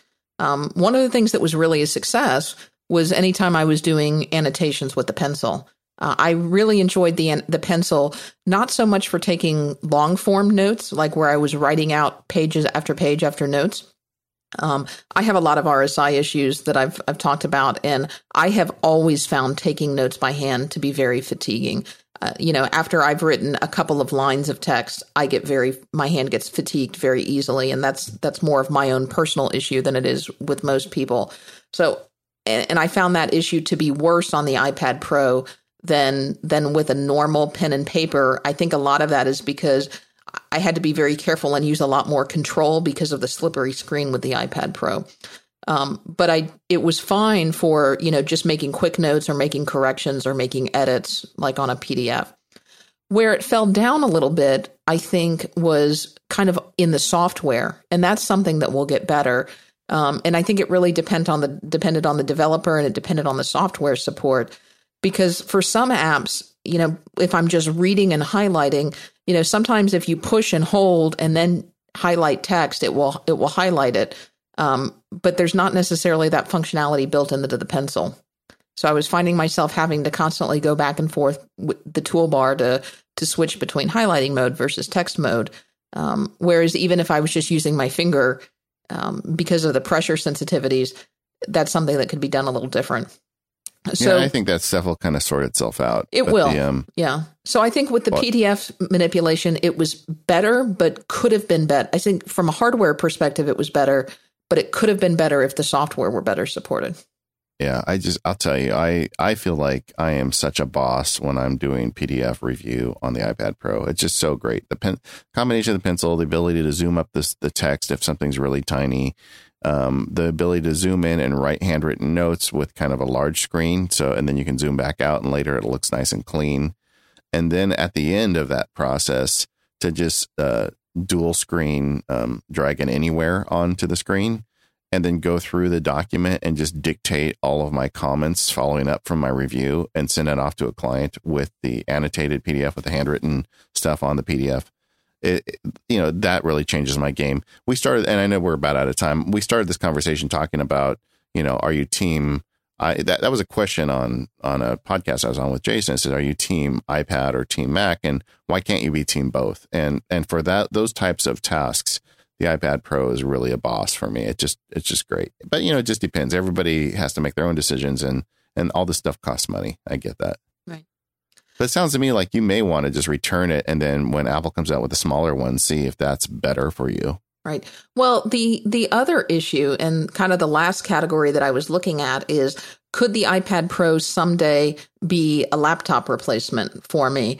And surprisingly, I mean, this was the one that I expected to check all of the boxes no. But surprisingly, this was the area where I found myself saying, you know what? For most of what I do, it really could be. Um, because this is where, number one, the larger size of the screen helped, specifically having two things split view. I could have, uh, you know, Twitter open on a pane and a website open on a pane. But what I did is for several days, I took the iPad Pro only to school um, with a Bluetooth external keyboard because I just couldn't get used to the the on screen keyboard. I did not buy the smart case, by the way, or smart cover, whatever, the one with the keyboard built in. Did not get that. Um, and the iPad plus the Bluetooth external keyboard was fine. Um, 95% of what I'm doing in class is I typically will have a PDF open on one screen, either with the text or with notes that the professor has, has put up for us. Um, and I will have either Omni Outliner or a word processor or some kind of text editor open on the screen. And when I'm using my Mac, you know, that's very easy to do. You just have multiple screens open. Um, on the iPad, you can do that now, you know, assuming the app supports split screen. And I would say on the iPad, it was um, in many ways a little bit better experience. Um, words great on the iPad, and it it kept me more focused. It kept me from let me just pop over and see what's going on in mail. Let me just pop over and see what's going on in in Twitter. Um, so that was a nice experience. Now, obviously, you can't use the iPad for recording a podcast. Um, the iPad's a little more limited in things that you could do, but the combination of having the bigger screen and split screen support uh, was huge. And do I uh, think well, that, also the iPad Pro is just an improvement over the screen of your MacBook Air? I mean, it's just a better screen. It definitely is. I found that I, I wasn't squinting and, and leaning towards the screen so much, and, and that could have been part of the issue too.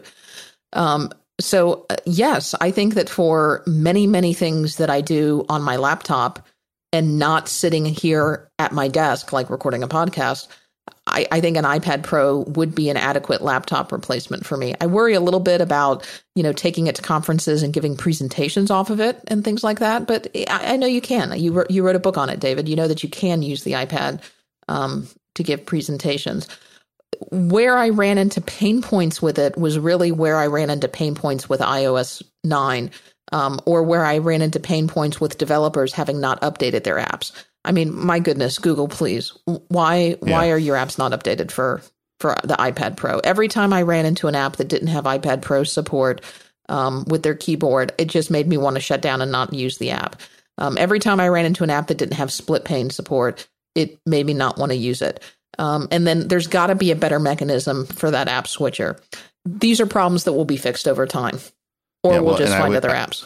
And to pile on, I would add the other thing that the iPad or just iOS in general is poor at is uh, bulk operation. Like if you want to move multiple files, it's not easy. It right. usually everything is about doing one at a time. Whereas as a Mac, you can select a bunch of things and make things happen. And that's that's one place where I always feel pain when I'm using an iOS device. I hope they, uh, I hope someone at Apple is is feeling the same pain and trying to to get that updated. I, I, get the feeling that they really do want to make iOS on the iPad more powerful, and um, and let's let's see what happens in a couple months when we get the you know iOS 10. Yeah. Um, well, Katie, and then you know, of course, we've got this rumor of this new smaller iPad Air size iPad Pro coming out, and so I'm curious to see what that's going to bring. I, I, will still tell you the Mini is the love of my iPad life. Um, I love that Mini so much, but do I think that if I could would would maybe a 9.7 inch iPad Pro be a compromise if I could use the pencil and if split screen wasn't quite as big, but it would still be okay? maybe maybe that's the sweet spot for me. So if you had to ask me for a verdict today, right now, I, I think what I'm going to do is I think I'm going to return it and see what happens with that 9.7 inch device because at the yeah. Time I, I bought it there were rumors of that out there, but maybe not quite as hot and heavy as there are now. Yeah, and and as uninterested as you were in the iPad Pro, I am in a smaller size iPad Pro. I, I like the big size. I, I just like the whole thing. I, I do type on screen. I mean, it's just this has been a really good fit for me. This this uh, I'll call it a computer because that's right. basically what it is. Right. Anyway, well, we, we made it through another live show. Yep. And thank you to our sponsors. Fujitsu, 1Password, Igloo, Ministry of Supply. Thank you for Dan for coming in and talking about saving battery life. Um, and we will see you all next week.